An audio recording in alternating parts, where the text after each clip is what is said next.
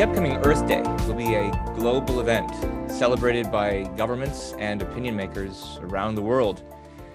The almost universal celebration of environmentalism is a testament to the tremendous success of the Green Movement, with, which within just a few decades has become probably the most widely accepted social movement in history. How and why did this happen? Today, we're going to discuss the historical roots of environmentalism and the ominous significance of its triumph in the battle of ideas. So, welcome to New Ideal Live, the podcast of the Ayn Rand Institute. Today, we are going to discuss the dark history of environment of environmentalism. My name is Ben Bayer. I am a fellow and instructor at the Ayn Rand Institute. With me is my colleague Nikos Sotirakopoulos, visiting fellow and director at uh, ARI Europe. Uh, welcome, Nikos. Hi, Ben. Thanks for having me. I'd also like to welcome our Clubhouse listeners, uh, where we are continuing our experiment of simulcasting our podcast uh, right from the top. If you're listening on Clubhouse right now, um, stick around. Uh, it'll be just Nikos and uh, I talking for a while, but you'll be able to join the conversation as you normally would on Clubhouse in about an hour once uh, we're done so Nikos, you were, I think, one of the ones who wanted to have this conversation. We're doing a whole series of uh, talks on uh, environmentalism in the context of Earth Day this week. This is our first. Uh, why do you think it's so interesting to talk in particular about the history of the environmental movement? I know it's something you know a lot about. What what what is interesting about it to others? So, as you said in your opening, environmentalism is the most, not only the most successful social movement but notice how quickly it became so successful. So let's say Rachel Carson in 1962 writes Silent Spring. So we're talking about six decades. And within six decades, it gets this universal acceptance within across the political spectrum, left and right, within education, within policymaker, within international institutions. Now, what is particularly interesting though is that if we go back to its history, this movement was not supposed to be, uh, uh, for example, endorsed by the left, which today it is endorsed. The left started by promising industrialization, progress, and then after the 60s, we, we see the unholy marriage of left and environmentalism. Or if we go back to its history, we see that at the beginning, environmentalism had a completely different character.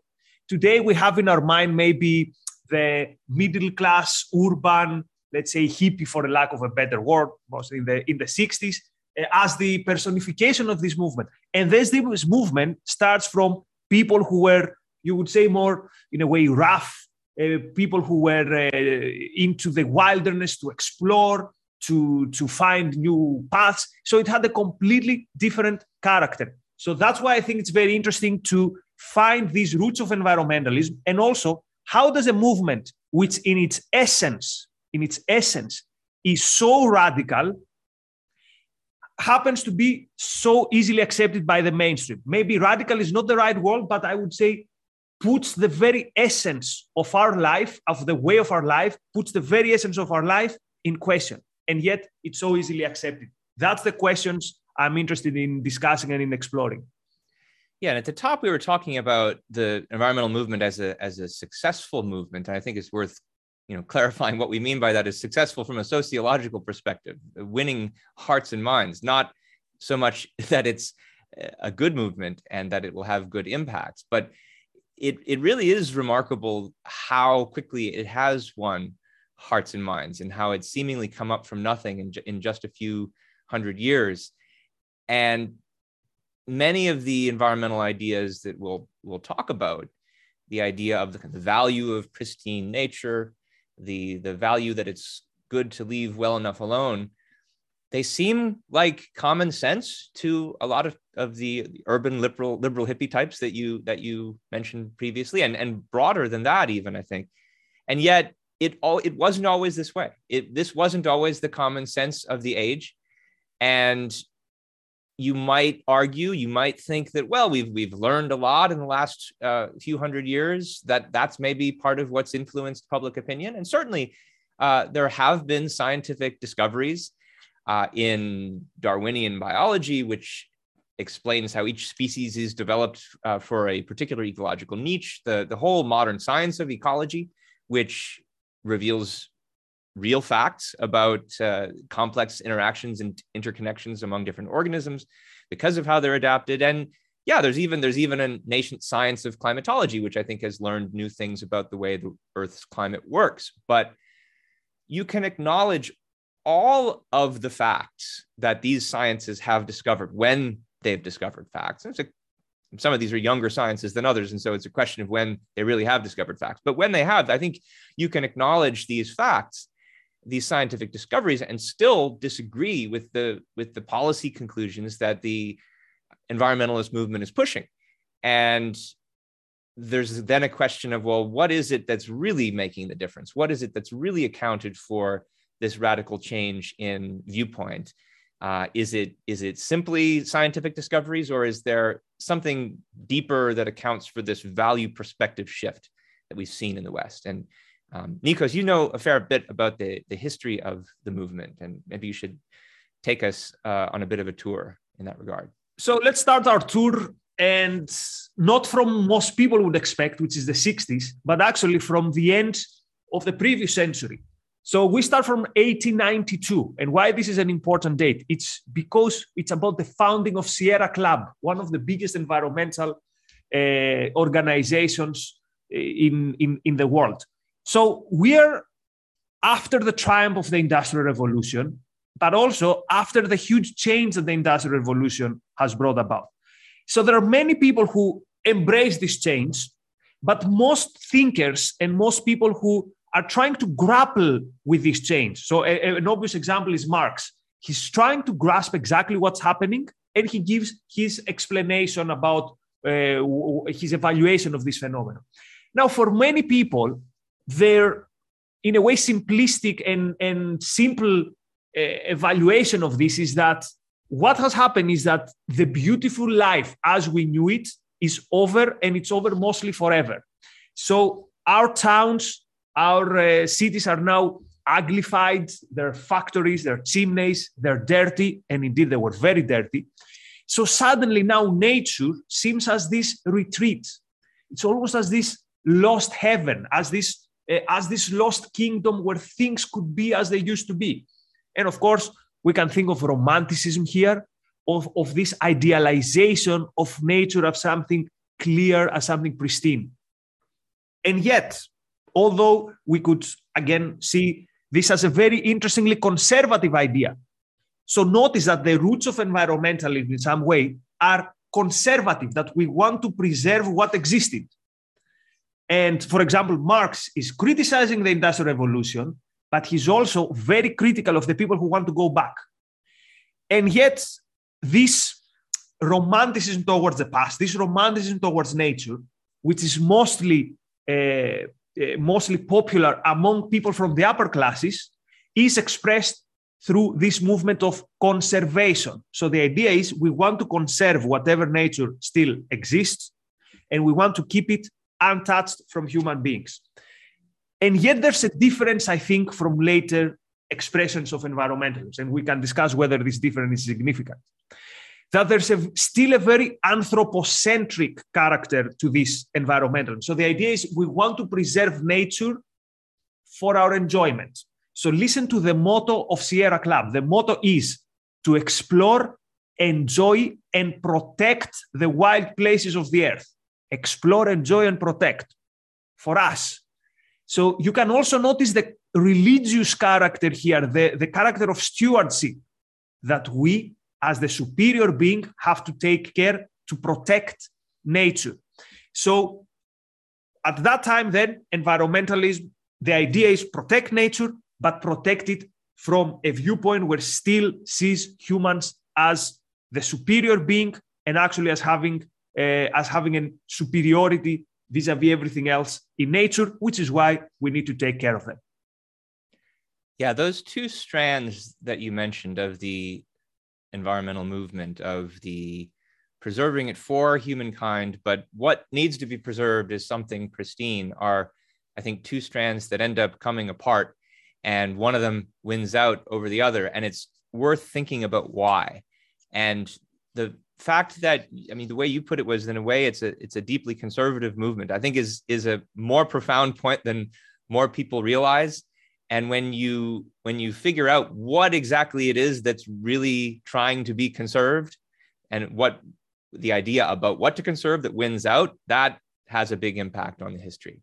And i think you're quite right to situate this in the context of the industrial revolution in part that's because this is the way most people think about it they think of the romantic movement and and the the nature uh, worship movement as coming out of the industrial revolution they think of it as that because uh, as you say, uh, you know, William Blake sees the dark satanic mills. They've made the countryside dirty. They're they, they're rebelling against it, and there's something about that that's true. Um, but the, the question is, what is it they're then trying to preserve in in undertaking this rebellion? And I think that one important historical clue here to understanding why and how this happened is that before the Industrial Revolution, if you go back and look at the writings of historians and travelers who are going out and uh, you know leaving civilization venturing out into the wilderness the view that they get that they give you of the value of nature is very different uh, from what you might expect your typical environmentalist to hold today uh, they regard wilderness as deserted, savage, barren, desolate, as a wasteland, as satanic. If you know your New Testament, it's the way it's the it's in the wasteland of the wilderness where Satan tempts Christ. There's a reason for that. Um, this this view holds, uh, you know, at least up through the 17th, 18th centuries. Uh, there's an account, for instance, when the Puritan Pilgrims came to Massachusetts Bay Colony uh, they regarded the American wilderness as devilish. Uh, one of them, Nathaniel Morton, wrote of uh, Plymouth. What could they see but a hideous and desolate wilderness full of wild beasts and wild men? Um, you know, this is around the time uh, the Enlightenment is happening, and it, it, starts to become popular for people from uh, Europe, from England, to do the Grand Tour down through the Alps in Italy. Uh, and the Alps are not yet the great, impressive, uh, beautiful, pristine thing that everybody uh, now thinks that they are. Uh, one traveler, James Howell, saw the Alps as monstrous excrescences of nature. And while we're on the subject of mountains, I want to share with you one of my favorite anecdotes about uh, this kind of change in perspective. And I will uh, add a visual aid uh, to make this evident. So this is a picture that I actually took of uh, Pikes Peak, Colorado Springs, Colorado. This was out my back window uh, when I was teaching at Colorado College back in uh, 2008, 2009. Of course, the reason that I took this picture was because it was I thought it was rather beautiful. Um, however, this was not always the view. Uh, there was a tourist of the at the time around 1879 who wrote a popular uh, travel account of his travels through the West uh, named W.D. Wick, uh, W.D. Bickham. And uh, here's what he wrote about Pikes Peak. The dreariness of the desolate peak itself scarcely dissipates the dismal, the dismal spell, for you stand in a confusion of dull stones piled upon each other in odious ugliness. This is the same peak he's talking about that you might know is the one that inspired Katharine Lee Bates when she was also at Colorado College to write about the Purple Mountain's majesty in America the Beautiful. So this is quite a shift between the kind of pre-industrial view where nature is barren and devilish and hideous to after the industrial revolution where we are talking about Purple Mountain's majesty where it's they start to see it as a as a as as Garden of Eden, as a, a window to heaven. And what's satanic is the mills, is the dark satanic mills of civilization. And what the heck could possibly account for this change in thinking? You might think that it's that the industrial revolution has made everything dirty, but they, they were thinking that nature was dirty and dangerous before the industrial revolution. One important and oh, another yeah, example another example on what you said just the, care to me is whales. So mm. the whale was always the beast. And in the battle between the whale and the, the, the whaleman was actually the, the heroic figure. It was the David versus the Goliath. And who was the Goliath? Of course, the whale. And notice how in the 20th century, particularly after the 60s with Greenpeace's campaign, we have a complete reversal of the of the role. Now the whale hunter is the Goliath, is the beast, and the whale is uh, we're we're cheering for the whale. So uh, it, there's something very interesting in this uh, in this reversal that you mentioned. Sorry, continue. Yeah, and and I think it's it's impossible to make sense of the reversal uh, using the typical formula that things got dirtier. Is why did they have such a negative view of nature before that? And a really good place to look is in the the intellectual currents that are running through the culture at the time in that transitional period. It's especially interesting to look at the writings of people like edmund burke and immanuel kant. And they have this idea of the sublime. Uh, and what's new about this idea of the sublime is that it's not just nature's pretty. It's that nature is beautiful and awesome but because of the fact that it's vast and distant and dangerous. And so that you see that elements of both uh, periods kind of cobbled together at this point in thinking it's it's dangerous and hideous, but that's what makes it beautiful in some strange way. With the romantic poets, you get the idea that it's in this vastness and infinity where God shows his face. I think that the the idea of the sublime, the idea coming from the Romanticists and from uh, uh, from Burke and Kant, what what you're seeing here is a the process of the secularization of Judeo-Christian values in search of a new object of worship and a new object of sacrifice, uh, and that's that's what this kind of nature worship is now starting to give us. Um, how would this happen exactly? One way that I think is interesting to think about it is that you it's you can only start to think of pristine nature as as beautiful in its own right in spite of its danger in spite of its vastness etc if it's after the industrial revolution. When the actual terror of trying to live in nature has subsided and and nature has become comfortably distant because you now have the fruits of the industrial revolution which make life so much easier. You don't have to worry about dying on a mountaintop uh, or dying in the wilderness because you have agriculture and you have technology.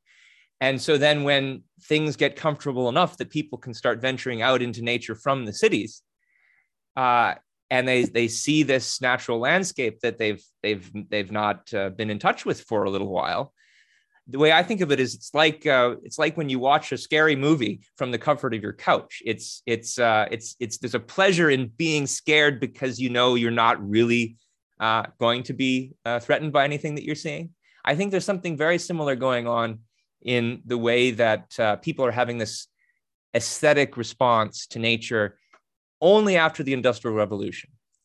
And, and it is sorry, a new. We see this even to, we see this today in the developing world. I don't see much appreciation of nature on people who have daily to struggle with nature to get their water or to fight mosquitoes or whatever the danger they are, they, they, they are facing is. So, so there's, there, there's something diachronically correct in what you said.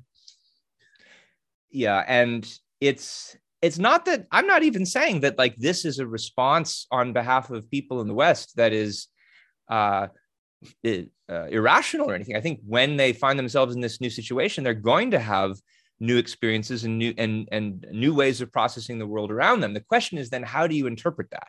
How do you interpret these new aesthetic experiences? That's going to require some philosophical guidance.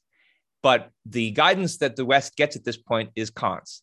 Kant's emasculation of reason and romanticism's really overt celebration of irrational feelings and that's going to have consequences down the road for where modern environmentalism comes from. And um, there's a lot that happens in the course of the 19th century in that regard but i think maybe it's a good time to fast forward a bit something a little bit more recognizable to us and that's the 20th century and the 1960s so the 20th century again if we start from the early move from the early steps of the left we actually see the idea that nature is to be conquered so in the, let's say, optimist period, the early stages at Soviet Union, I mean, intellectually optimist from their point of view, Their idea was nature is the ultimate enemy. Nature is a limit that is to be overcome.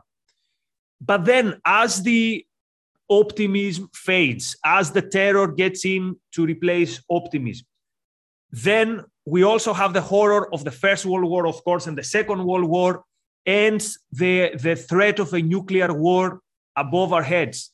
Then people start trying again to understand what happened. So we have very prominent intellectuals like the Frankfurt School, for example, Marcuse, Adorno, Horkheimer, trying to understand what led to this horror, what led to the horrors of the 20th century. And they make what, in my opinion, is a huge mistake. They think that because the horror took the form of, quote, industrial massacres, like industrial in terms of their scale and their efficiency, like the Holocaust, or it took this, the, the, the form of military technology, such as the nuclear bomb. They said that the problem lies in one, our use of reason, what they call it instrumental rationality, and technology. Now, this is a very, very, very uh, uh, basic view of what they said, but for many people, this is what stays in their mind that we we are a bit like that, uh, like Icarus. We try to fly too high, and in a way, we challenged our fate, and now we have created a monster technology that we cannot control. So, getting in the 50s and the 60s, you have this mix. On the one hand, skepticism about technology. On the other hand, as something destructive. On the other hand, and we have to acknowledge this, we have some very objective and real problems. An example is pollution. For example, we have in the early 50s the smog in London, which is a combination of bad weather and pollution, which has cost the lives of, according to some accounts, thousands and thousands of people. Or we have rivers that are so polluted that you throw a cigarette from a boat and the river catches uh, catches fire. So these are problems, and these times. ideas come together. And at the same time, we have the war in Vietnam, which suddenly starts, sorry, which progressively starts uh, escalating. So a young person looks around and they say, "I'm threatened.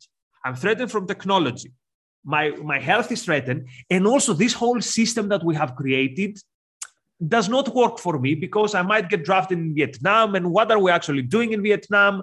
And uh, these are poor people and we are rich. Why do we go to war with these poor people? And this creates uh, let's say a mix that makes environmental more relevant. And what was needed was the one moment the, the, the, the flame that would ignite the fire. And that was of course rachel carson's book Silent Spring, 1962, 60 years ago. It was about the supposed horrors of DDT, which was a pesticide. Rachel Carson was very good in dramatizing her uh, message. So, secret, why Silent Spring? Because the birds are not singing anymore. So, we created this horrendous world where the birds are not singing. And because also she knew her communication, it's published in, uh, it was not published initially as a book, but in small segments in popular newspapers. And suddenly, environmentalism becomes the concern of, let's say, the housewife who reads the newspaper or the guy who had no idea about that, but suddenly says, hey, there are chemicals and pesticides in our food, and what's going to happen to us? And soon this becomes also, she has some, Rachel Carson has some sympathetic ears in the White House. So this, in a way, is the beginning of the environmental movement. So notice again the two different streams leading to the same sea. On the one hand, the countercultural, but on the other hand, also the political establishment jumping on this bandwagon. So this is this is a dichot- not a dichotomy. How to put it? This is a combination that you will see throughout the environmental movement. A radical idea that rejects some of the basic premises of society, but at the same time finding sympathetic ears in politics and making this a, a, a, a, let's say respectable political movement, a political campaign. And of course, a political movement can't become powerful or influ- influential unless there's a large number of people who politicians think, uh, whose votes politicians think that they can win over. And so the change happens on the ground. It happens on the ground with these different cultural movements within the minds of people. And so the big question is why do people why do people's minds change? Why do they get these new ideas? And I think you've you've mentioned a number of important ingredients there, Nikos. I mean, the 1960s are turbulent times. There's, you know, by anybody's standards, there's a lot to try to figure out what's going on and and and why. And people are in search of guidance. And there are, I mean, there are real problems, as you mentioned. Pollution's a real problem. Uh, what do you do about it? There's there's a war in Vietnam where where uh, not only people are dying, but forests are burning down, and so you you try to, and, these look like a package. And this is where you need a philosopher to come on the scene and separate the elements of the package, try to uh, untangle all the different strands to evaluate what's going on. But in the mainstream of philosophy, what do you have going on in the 60s? Well, more or less, what you have is a, a completion, solidification of the Kantian revolution that had started way back in the in the 1780s. Uh, Kant, I, the way I put it was he emasculated reason. He he's he's known as a champion of so-called pure reason, but it's it's reason that doesn't have a lot to do with the world. And one consequence of that that you see culturally and intellectually in this period in the West is, on the one hand, you get the advocates of reason of this period are the people they call the logical positivists.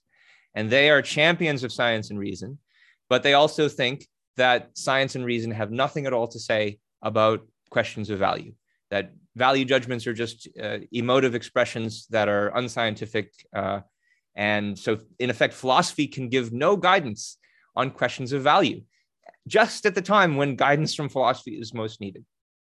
And the other major uh, wing you have in Western philosophy is the is the existentialists, the, uh, the phenomenologists, and they are very concerned with values and very concerned with what it means to choose uh, a path in life in this turbulent period.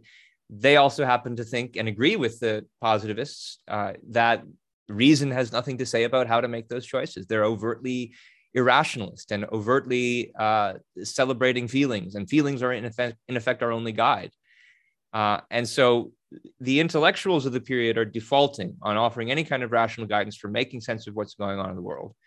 Um, organized religion is waning, but because people are, the world is in tumult, people still need some kind of uh, values. You do have some people retreating further into even more irrationalist religions. So that's part of where the evangelical movement comes from in the 60s. But then among secular people who still want some kind of guidance, some kind of moral compass, some kind of value perspective, uh, it's probably not an accident that they then start to pick up on the old tradition, the old kind of quasi secular tradition of the Romanticists and this nature worship idea. They nobody's ever disabused them of the ideas, the Judeo-Christian ideas of the morality of sacrifice. They're looking for something to sacrifice to. Philosophy hasn't given them any other rational perspective uh, to guide their lives, their, their life as far as values are concerned. All that's left is this kind of this uh, this nature worship tradition, and and uh, that's where environmentalism, I think, really starts to pick up steam. And to, to give a concretization about this urge to sacrifice. Now we stop the historical narrative for a second, but I think it's an interesting example. Notice when you discuss with someone who is impacted by the environmentalist message, let's say uh, with with a, a family member or whatever, and you talk to them about something like uh, the, the ban on plastic straws you you proceed with the discussion and you explain look the data show that it, that's completely insignificant. Your plastic straw particularly if you're in greece is not going to end in the in, in in the in the stomach of any whale or whatever. But their last line of defense is yeah but we all have to do something which in a way it's saying we all have to give up something. So there, there's this is something very very strong. And again environmentalism is not about this uh, this idea that's about the hard data and people understand the hard data and they say we have to do something. They're already they've already accepted the idea that i have to give up something. And when someone comes over and says give up something and also it's for some reason and you uh, let us figure out the whys of the reason they're very happy to do that. So i think it's i think it's very i think it's very important. Shall we go back though to our to our tour in history and now, let us find ourselves in the early 70s because something very important happens then. 1970, we have the first Earth Day. Again, under what kind of administration? Of course, by the Nixon administration. So let's put to side this idea again that environmentalism is this quote watermelon. They're green on the outside, red on the inside. No. In 1972, we have the Club of Rome uh, releasing their very famous and now very influential report uh, about uh, about uh, about limits, about uh, air, about the Earth having the limits to growth, about our sources reaching an end. And again, who was the Club of Rome? Was it a radical group? No, it was a group of industrialists, opinion makers. So we see how these worries suddenly engulf almost again across the political spectrum and they engulf the political class. At the same time, we have the oil crisis. And this idea that our resources are coming to an end becomes more and more powerful. And there's something which is even weirder. And another factor which we wouldn't expect to boost environmentalism, but somehow it does. We have the blue marble photo taken from Apollo 17. I think in 72, this was also in, in 72. And when we see the Earth from space, what would we expect? And Ayn Rand, I think, mentions that, that we would feel confidence. We would feel this, for lack of a better word, collective self-esteem that we are good. Rational human beings can achieve things. We can, we've conquered the space and we can see the Earth from a distance. What is the message though? The exact opposite. Oh, look how fragile our planet is. We only have one planet and we are ruining it. We have this, uh, this, uh, uh, this, the, almost this hubris that we've achieved too much and we're destroying the planet. So, in a way, at the moment of our biggest triumph, somehow through this narrative of fear, of uncertainty, and of, in a way, uh, dismissing uh, our achievements, suddenly even the conquering of space is an alarm bell about the fact that we're putting nature in danger. So this is, let's say, the perfect mix in the early 70s, where now environmentalism is part of the political agenda and is part of for a lack of a better word, the political and quite often even the business uh, environment. And Nikos, uh, didn't you also want to talk about the deep ecology movement and its influence right. on various so, activists? So up to this point, we had activists and we had the movement, but it was a movement without much of a philosophy. So even, for example, the Greenpeace or uh, which is not there yet. But the, the early stages of the environmental movement mostly come out of the peace movement, out of the anti war movement. And the time, philosophy that would be, that would accommodate this movement crystallizes. And it's the philosophy of so called deep ecology. One of the main figures is a Norwegian philosopher called Arne Naess. And what does deep ecology tell us? It tells us, to put simple words, that nature has value in itself. So deep ecology, as opposed to shallow ecology, tells us that the point is not to protect nature for our own sake. Remember what Sierra Club says protect and explore for our own sake. Deep ecology says not for your own sake, because you don't have superior value vis a vis the other inhabitants of the earth. So deep ecology is going to talk about things like bioregions. So we have to live within these quote bioregions, which by the way is another way to say you should not live as a human being by changing your environment, but you should live by adapting to your environment, which is how other animals uh, live.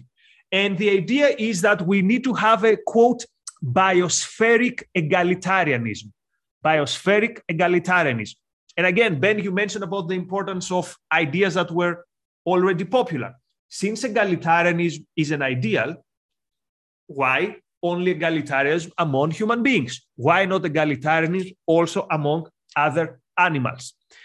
Now, if you take this idea seriously, soon you realize that they're going to lead you to paths that are unthinkable. For example, should the humans intervene in nature when they're in danger? Should, for example, they fight uh, viruses?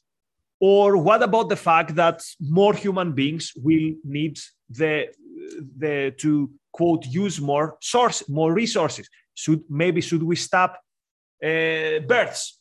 So you see then again the rise of Malthusianism, the idea that there are too many people on planet Earth. Of course, you've got Paul Ehrlich in the late 60s with his ridiculous predictions.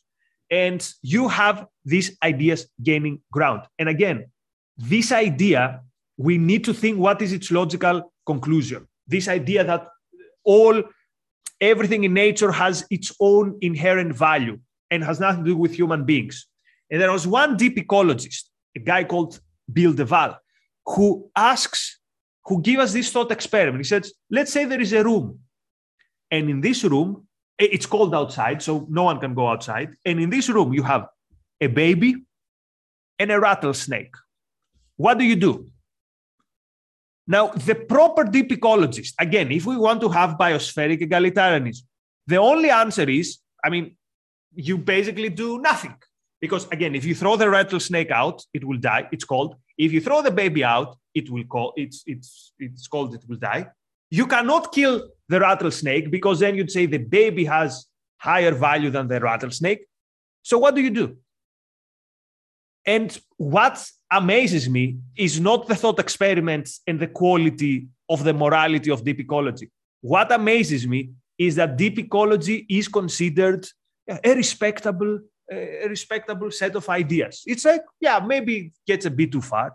So, for example, you see Arne Naess, who is the philosopher behind deep ecology, although uh, he the rattlesnake and baby experiment was not his, but you see him being of high esteem, you see him getting awards, and you see him getting an intellectual pat on the back. So this is deep ecology, and someone could tell us, come on, now no one takes deep ecology seriously, but I'm very curious on what's your take on whether deep ecology is a fringe uh, part of outsiders or if it has something to do with the essence of environmentalism.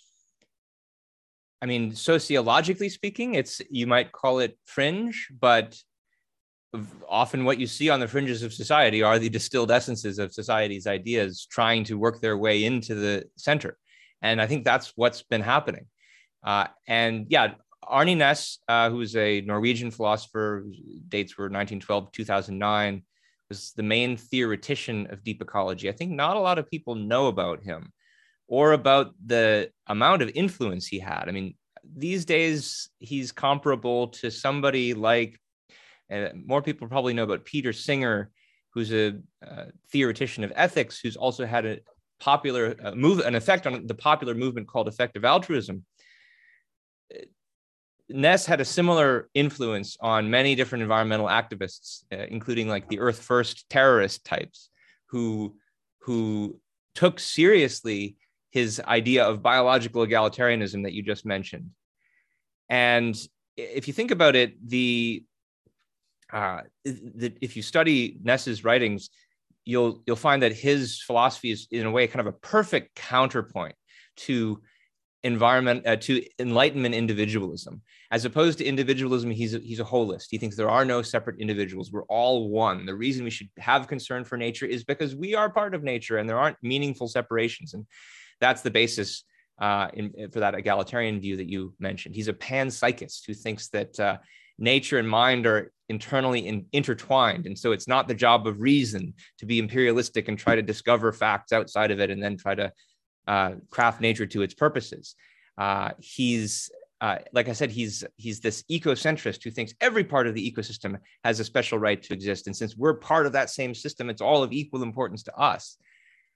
Politically speaking, then he advocated the opposite of uh, laissez-faire capitalism. He, he advocated radical de-development. We need to move our economy backwards, and uh, grow less and shrink and move into these bioregions. And that's the way in which he's the uh, he's distinct from what they call the shallow ecologists. They see that there are these problems, uh, these real environmental problems. This is more like the old-fashioned Sierra Club view you mentioned. Uh, we want to preserve things, but for human beings. Deep ecologists are opposed to this anti this anthropocentrism. Uh, we we shouldn't try to use technology to solve our problems because technology is what caused the problem in the first place. Uh, and Naess is a really interesting figure because he's he started out philosophically being schooled by the more uh, logical positivist types, the analytic philosophers who were interested in questions about logic and language. Uh, but then at a certain point, he sort of abandoned his work in that field and, and moved into becoming a theoretician of deep ecology. Uh, it's almost, and he was also influenced by Rachel Carson. Uh, so it's almost as if the uh, the champions of logic and reason, in defaulting on providing any guidance about how to formulate rational values, uh, didn't have anything more to help him with, and so he just moved on uh, to take up to pick up on these uh, currents that are running through the culture that they've inherited from the romanticists uh, 150 years ago, and to then spring it on the public at a time when there are these real problems that people need guidance to solve. Uh, it's it's a perfect storm, and then that it starts a, to have real political consequences and it's you you mentioned uh, you mentioned earth first so there were people who took these ideas very, very seriously. And I want to talk a bit about Earth First. Uh, this was a radical environmental group that, not so much because it was any massive movement, but it tried to take these ideas seriously.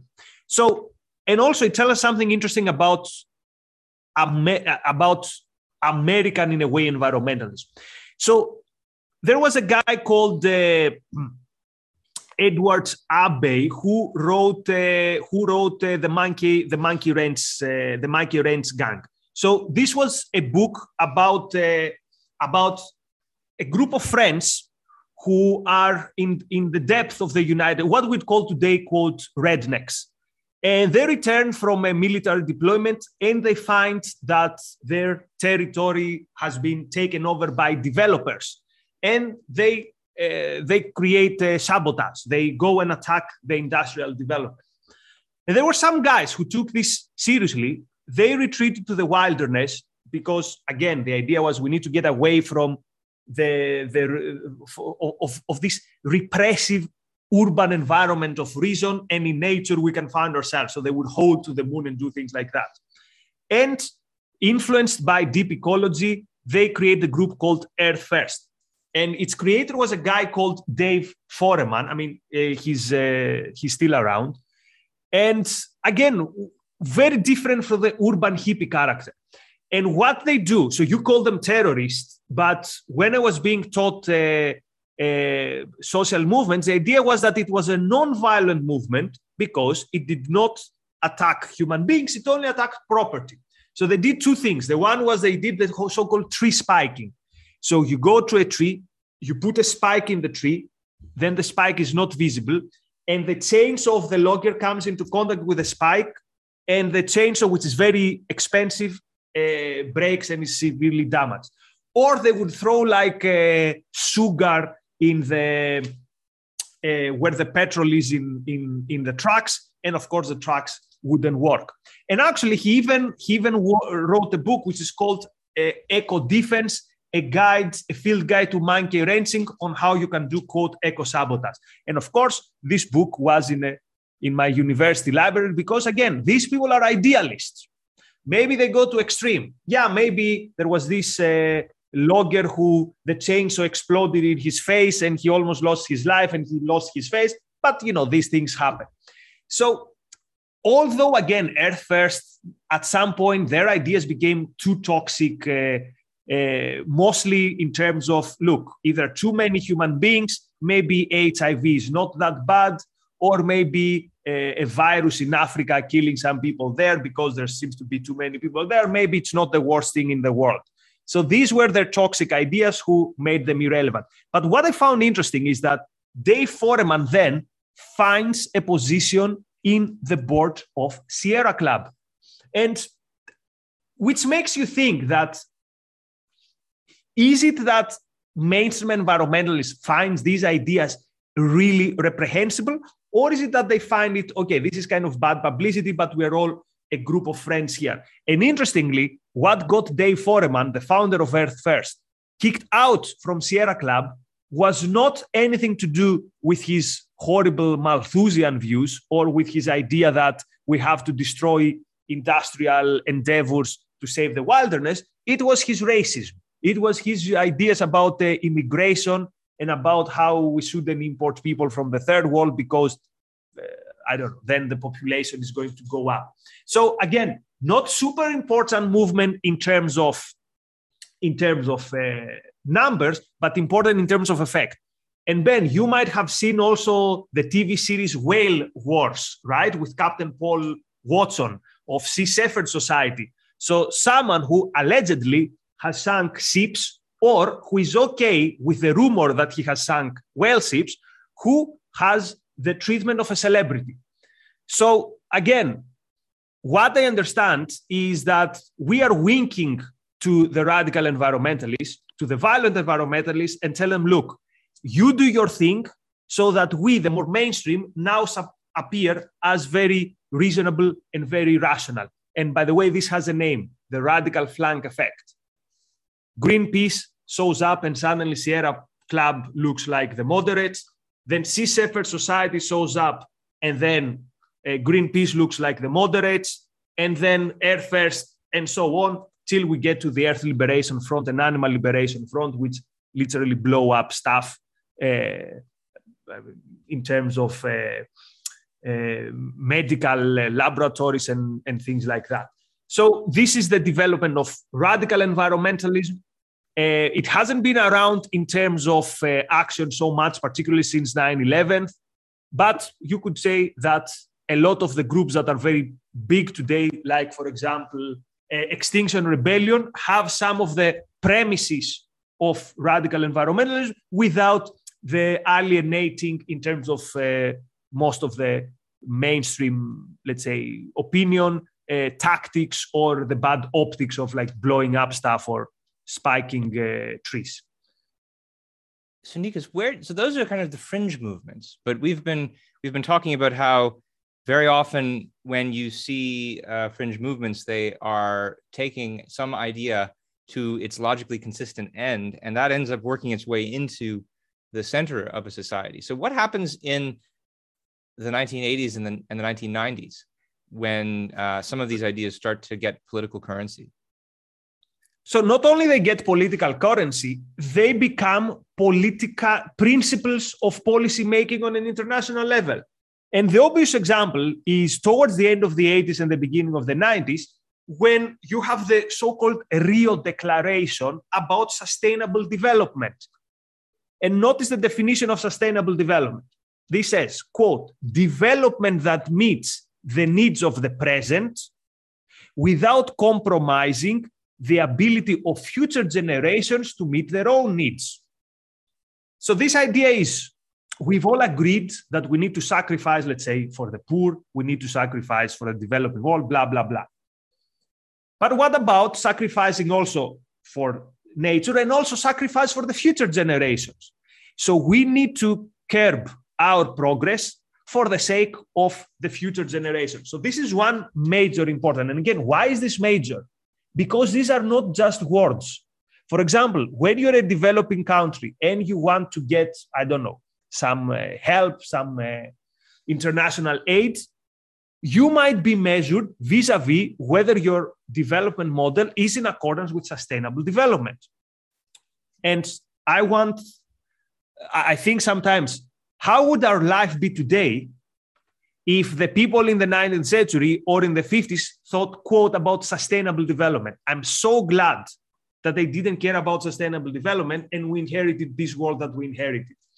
And another principle that also makes it to the mainstream and has profound impact is the principle is the so-called precautionary principle, which means that whenever there is a doubt on whether a project or something new is going to have an effect on the environment, which basically means always, then it is up to the developer to prove that there will not be any damage. Readers of Atlas Shrugged, this will sound familiar, right? With Rearden Metal. How can you prove to us, Mr. Rearden, that the bridge is not going to collapse in 30 years or something like that? This is the precautionary principle. And I mean, I'm in awe in how Ayn Rand managed to figure this out already from the late 50, 40s or the 50s or whenever she wrote that particular part of, uh, of Atlas Shrugged. So again, what we've seen is a radical, a radical flank, let's say, in the movement, but also the movement making significant steps in the mainstream. We have green parties from the early 80s entering parliaments. We have green parties later entering governmental coalitions. Germany is an example. And we have, or the Tory parties, for example, later in the 2000s, even changing their logo to something which is more green friendly, like the, the tree. So, this is how environmentalists make its way to the mainstream and has a very real and significant impact to our everyday life and to the prospects that we have to, to develop. And sorry, one more thing. What is it is it possible for the developing countries to have development that is quote sustainable? So the idea is that we're doing this also for the poor of this world. And actually, what we're doing is we are taking away the opportunity they have to, to develop. Yeah, and I think one uh, also unappreciated factor that you have to take into account when understanding how it was that these seemingly fringe ideas started to make their way into the center of our cultural discourse is is something important about the dynamics of the left politically speaking. Um, and this is a point that is uh, uh, not original to me. This is the this is the argument that Ayn Rand makes in her essay the left old and new. I'll give uh, links to that later at the end of the show. But her observation was that the the old left, the Marxist left, had for so many years promised uh, to create a paradise on earth uh, through science and industry. And obviously, toward the middle of the 20th century, it became obvious that Marxist regimes were not delivering on this, especially at the end of uh, World War II. It was increasingly clear that collectivism couldn't produce, that it was the free capitalist nations of the West that were the ones that were winning.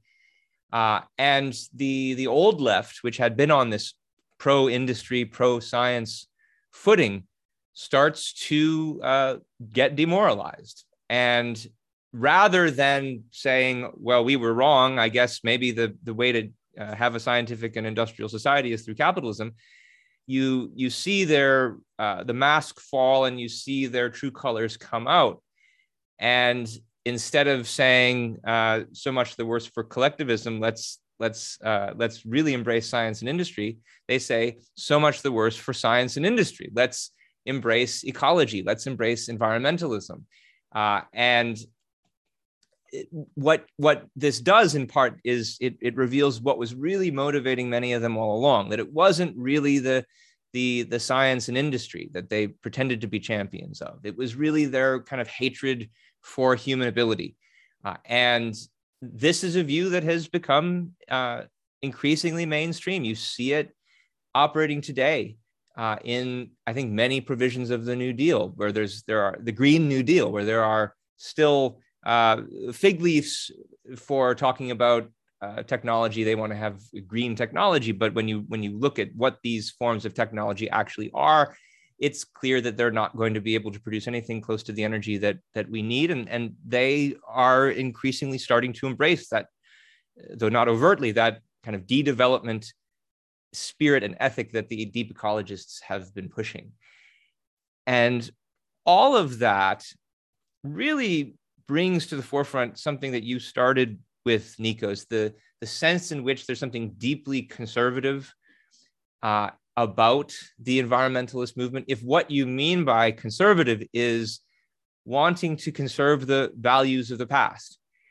Uh, you especially see that with that precaution, the embrace of the precautionary principle that you just mentioned, wanting to embrace the way that nature they think has has always been, and to leave well enough alone. And I want to uh, put up a passage from Ayn Rand from a different essay that she wrote. Her essay the anti-industrial revolution where i think she does an, a really excellent job bringing out that premise in what she calls the ecology movement of the time but which is i think in effect the same thing as the environmentalist movement um, and you'll see what is that old premise that the environmentalists are trying to conserve she makes this quite explicit she says uh, in their cosmos, in, in confrontation with nature, and its modern policy impetus is there, in confrontation with nature. Their plea is leave well enough alone. Do not upset the balance of nature. Do not anger the unknowable demons who rule it all. In their cosmology, man is infinitely malleable, controllable, and dispensable. Nature is sacrosanct. It's only man and his work, his achievement, his mind that can be violated with impunity, while nature is uh, not to be defiled by a single bridge or skyscraper. It's only human beings that they do not hesitate to murder. It's only human schools that they bomb, only human habitations that they burn, only human property that they loot. Think here of those tree spikers that you were talking about before, Nikos. And she goes on. Uh, while they crawl on their bellies in homage to the reptiles of the marshlands, whom they protect from the encroachments of human airfields and humbly seek the guidance of the stars on how to live on this incomprehensible planet. They are worse than the conservatives. They are conservationists. What do they want to conserve? Anything except man. What do they want to rule? Nothing, nothing except man. And so you, you see that kind of deeply religious idea coming out of the essence of this environmentalist movement. And while they may have substituted uh, nature for the kind of Abrahamic God of the old days, that that's their innovation, in effect, it's not much of an innovation because it's still got all the attributes that uh, that that the old idea of the Abrahamic God uh, uh, was famous for. He's it's still an object of worship. It's still an object of sacrifice. You're still supposed to give up your life for it. You're still supposed to uh, uh, retreat from worldly things and embrace uh, your love of the God, uh, in this case, nature or the goddess, if you if you will. And so it's also uh, uh, it's not a surprise that the those two strands of the movement that you you mentioned at the beginning, one of them ends up getting eclipsed versus the other. The the one that was we're preserving nature for man. No, now it's we're we're sacrificing man for the sake of nature because nature is in effect the new god. Did you have any any final thoughts on on that part, that issue, Nikos? So the final the final thought is uh, not a thought, mostly a question in terms of thinking out loud. Whether these days, for example, where energy gets so expensive, or some things that we consider self evident are not self evident in terms of how cheap they are or how available they are, will will this actually make us see that the destructive nature of the essence of this philosophy? Or is this an or is this something that uh, we're gonna say oh it's because uh, the, the, the, prices are high because of x politician or, or y politician or for example when we talk about uh, when we talk about poverty in the third uh, in, in the developing countries will we realize that there is only one way for them to get out of poverty? So if we really care about them we should push them towards having more uh, reliable and affordable uh, energy. Or is this again something which is uh, which that the impact of these bad ideas is so strong that it's going to blind us from the thing that is staring us in the eye? So that's uh, so ideas are powerful ideas have consequences. I wonder whether we are faced with either we follow these ideas or we have a better life and whether this is staring us in the eyes what's the decision that we will take? I'm using we as like society or the west or whatever. I mean i think that is the that is the question of the age which of those two responses will win out? And i think that it's it's ultimately a question of of what kind of philosophical guidance the West is going to embrace. Because as I've been trying to stress throughout, I think there's a there's a real problem that needs to be solved here. There are there are real uh, environmental problems with with uh, with the quality of the air, the quality of the water, um, and there is a real value that people can get from nature. I think, and that was something that they were first starting to grapple with uh, in the uh, 18th and 19th century. And what they needed was the guidance of a philosopher to, to help understand what is the nature of that value that they see in wilderness. Is it what the romantics and what the uh, later the deep ecologists say? Uh, or is it something else? And whatever the answer to that question is, what does that then mean for policy if what you're trying to do is solve the problem of pollution and uh, of various kinds. Um, I wanted to close with uh, one last thought, and then we can start to look at some questions that have come in. So if you're on uh, YouTube or Zoom, please uh, please plug in those questions. We'll be looking for them. Um, I mentioned that idea that uh, there was this new kind of aesthetic experience that was coming out of the end of the Industrial Revolution as people were starting to venture out from civilization into nature, and uh, there was need a need to understand that. I likened it to you're watching a horror movie, you're com- you're in the comfort of your home. Uh, that's part of what makes it pleasurable to look at this wild place. Um, that's not how it was interpreted, though. It was interpreted as it's a it's it's there's this uh, aesthetic positive aesthetic response to wilderness because that's where God is. And so, how do you end up interpreting that differently?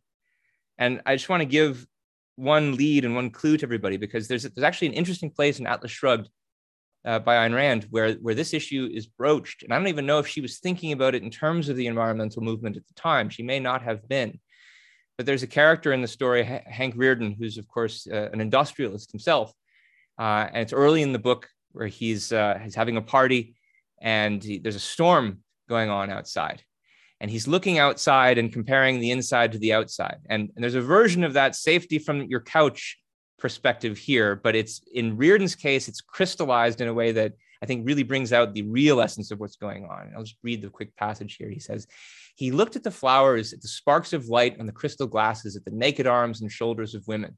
There was a cold wind outside, sweeping empty stretches of land. He saw the thin branches of a tree being twisted like arms waving in an appeal for help. The tree stood against the glow of the mills. He could not name his sudden emotion. He had no words to state its cause, its quality, its meaning. Some part of it was joy, but it was solemn, like the act of baring one's head. He did not know to whom. And I think what you get there is you get this, it's also kind of quasi religious feeling that Rearden is having. And uh, in connection with this, this horrible wilderness that he's seeing outside. But to whom is he baring his head? Is he baring it to uh, the face of God that he's seeing uh, suddenly evident in the wilderness? Or is he baring his head to the fact that this is a wilderness that's now put up against the, the, the, warm glow of his mills, those dark satanic mills, who in this case, which in this case are ones that he himself created. And I mean, I think, yeah, there is a new experience here of uh, how to grapple with the nature once you've been living in civilization for such a long time. In Rearden's case, the quasi religious feeling comes from the fact that he knows he's the one who did it, that he's the one who created this separation between nature and civilization.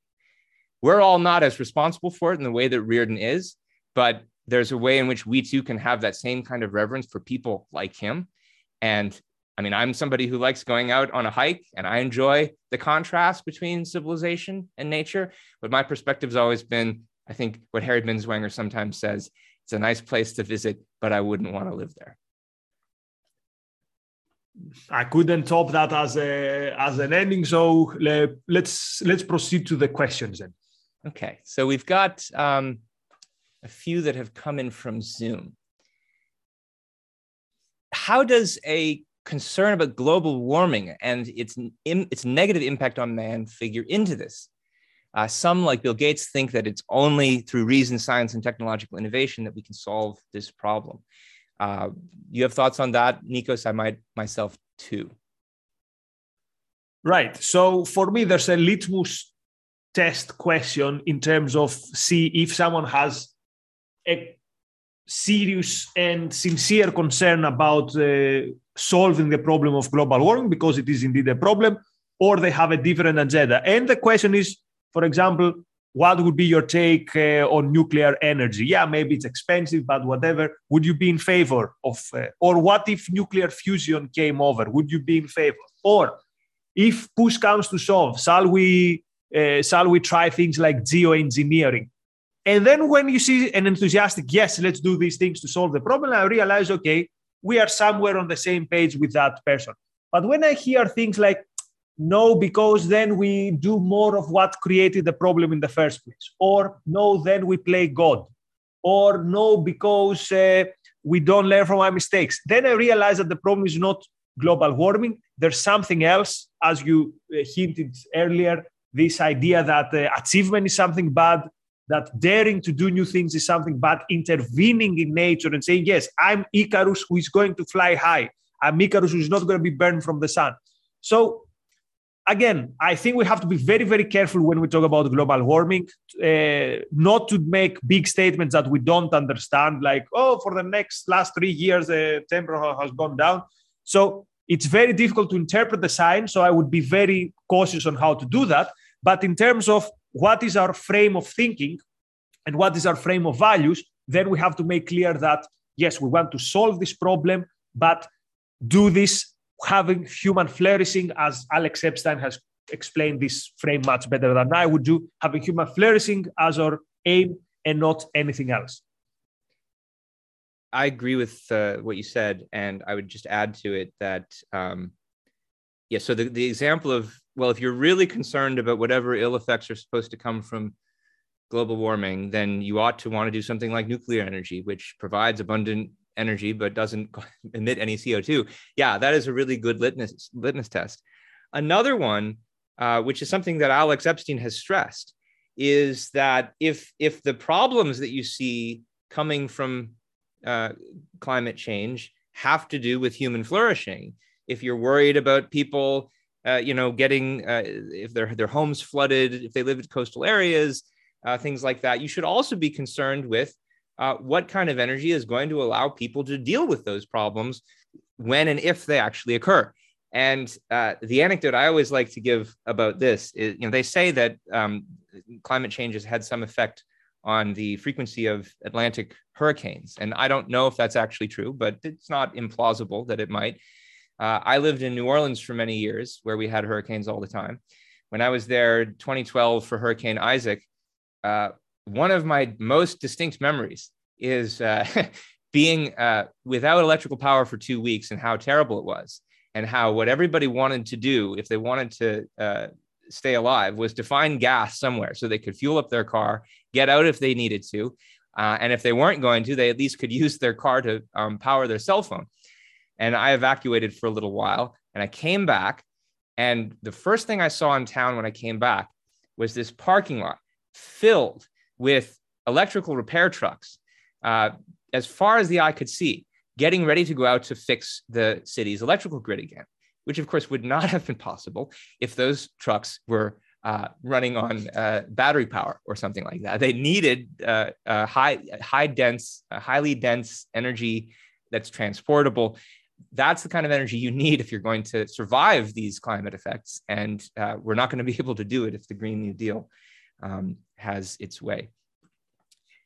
I see another question that came in uh, that I think might be interesting to talk about.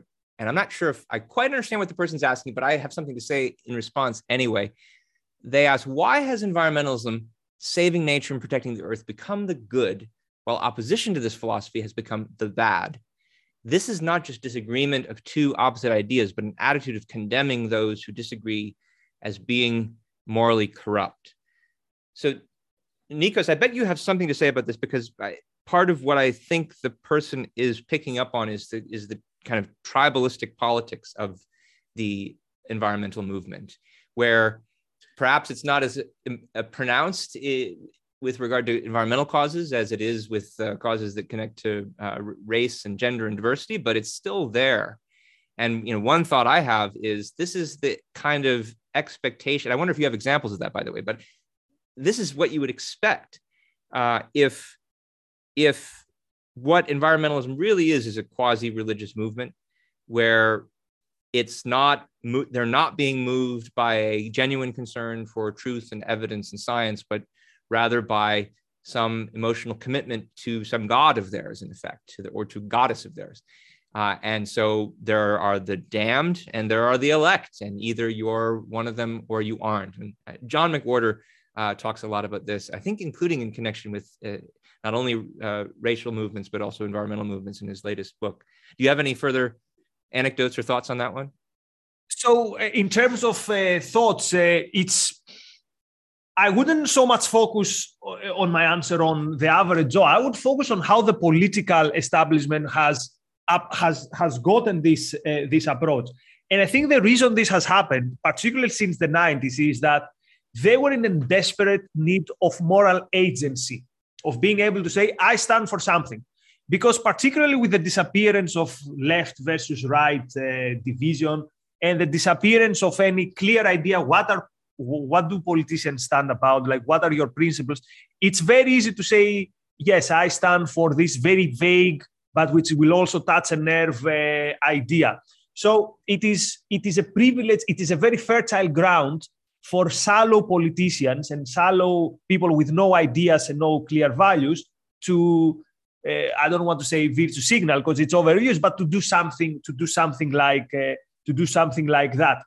Now, in terms of uh, in terms of tribalism, I don't know if the conservatives are mostly good on issues of energies because the left is taking the other side, but it's one of the last areas where you could see them having uh, having some good ideas in the United States when it comes, for example, to fracking.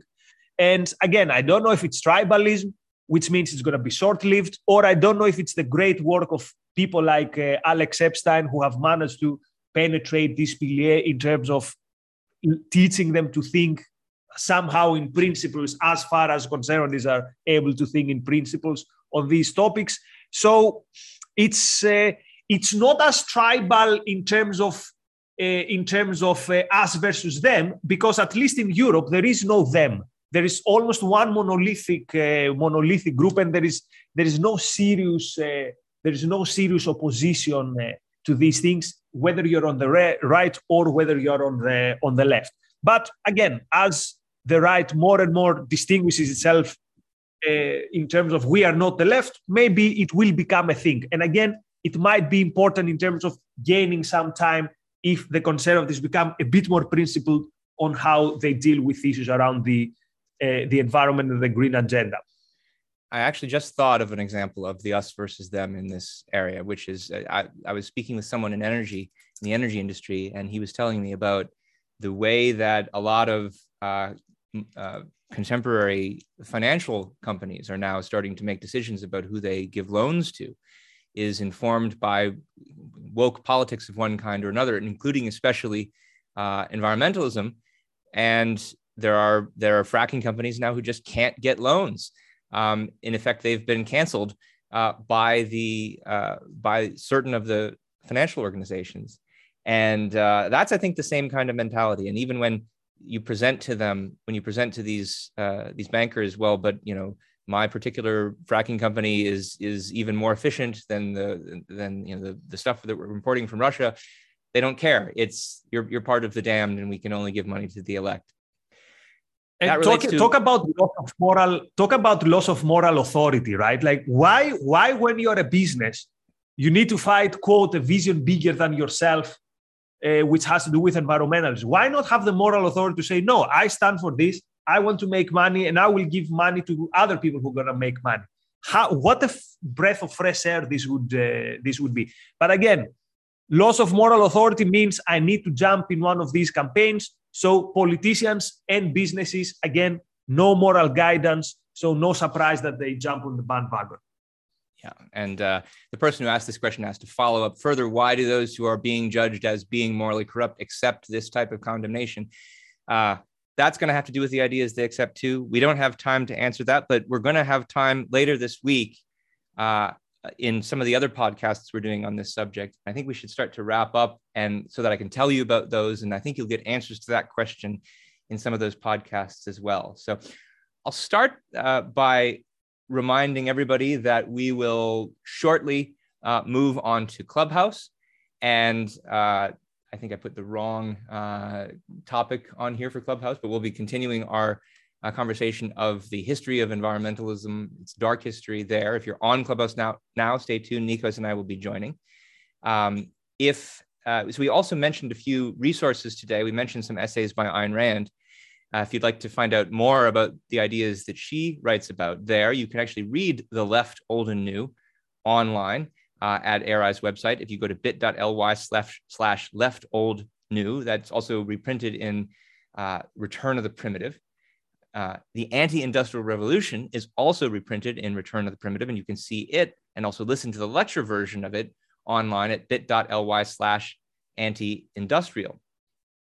Uh, I want to then also remind you about some of these upcoming episodes. We're doing three podcasts this week. Uh, we were just talking about fracking.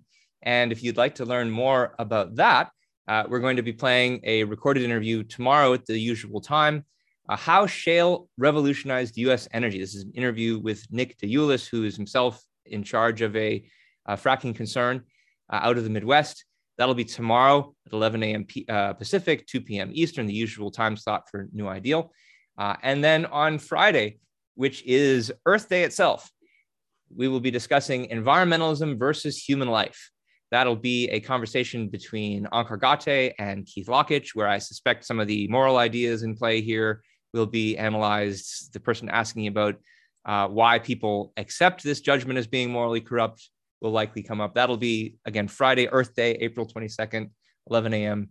Uh, Pacific, 2 p.m. Eastern. I also want to let people know about the Q&A episode that we are doing the week about uh, that we're doing next week, uh, a week from today. Uh, we frequently do kind of generic Q&A episodes where if you have any kind of question on objectivist philosophy that you'd like to ask, we will answer your questions. And so if you, uh, that'll be a week from today, April 27th. If you have these questions, we would really like you to send them in to us. Uh, just uh, email newideal at aynrand.org and uh, we will take a look at your question, see if it's one that we want to answer on air. Even if we don't, we often send you a response anyway.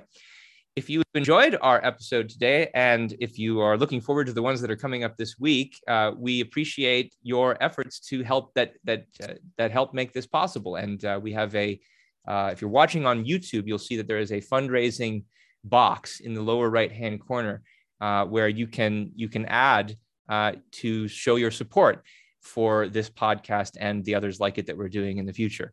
I think if uh, it looks like at least $100 has come in just during this episode. So thanks very much for that. We've got a $5,000 goal uh, by the end of the month that we're working on. And we really appreciate if you can help us add to that. Last of all, can I plug one more thing? Oh, sure. So if you enjoy the history of ideas, I would encourage people to check out a module in Ayn Rand University that I'm running with uh, Onkar Ghate. Mm. It's called The Road to Critical Race Theory. And we go back to all the ideas of the new left, of the social movements that have led from the 60s to the left as it has become today. We have a whole class on environmentalism where we elaborate on these ideas even more. So you can be either a graded student or an auditor. So go check Ayn Rand University and the module is called the road to critical race theory. So i think it's it's worth particularly if you enjoyed this discussion you would love that. Yeah i think there's a lot more where what you saw today came from. Nikos knows a lot of this history the history of the left in its its widest sense. If you're following us on if you're watching on youtube be sure to click that bell to subs- uh, to get notifications when we go live. Subscribe. If you're watching a recording leave a comment share like. All this helps optimize the algorithm uh, same story if you are uh, if you are watching us on uh, Facebook. And last but not least, if you have any questions about what we talked about today or suggestions for future episodes, please send us an email to newideal at aynrand.org. We read all of your emails, we reply to many of them. And uh, in a moment, uh, Nikos and I will uh, move to Clubhouse, where those of you who are on Clubhouse right now will be able to converse with us. And if you're not on Clubhouse right now, you should go there. Just go to uh, the Ayn Rand Club on Clubhouse, and you'll see that this uh, session is already in progress. So thanks, thanks for having this conversation with me, Nikos. I think this was very enlightening. Talk to you. See soon. you in Clubhouse. Thanks, everyone. Thanks, Ben. Bye bye. You've been listening to New Ideal, a podcast from the Ayn Rand Institute. If you like what you hear, leave us a review, share with a friend, and subscribe to our other podcasts. This podcast was made possible by donors to the Ayn Rand Institute. Help support this podcast by becoming an ARI member. Go to aynrand.org forward slash membership.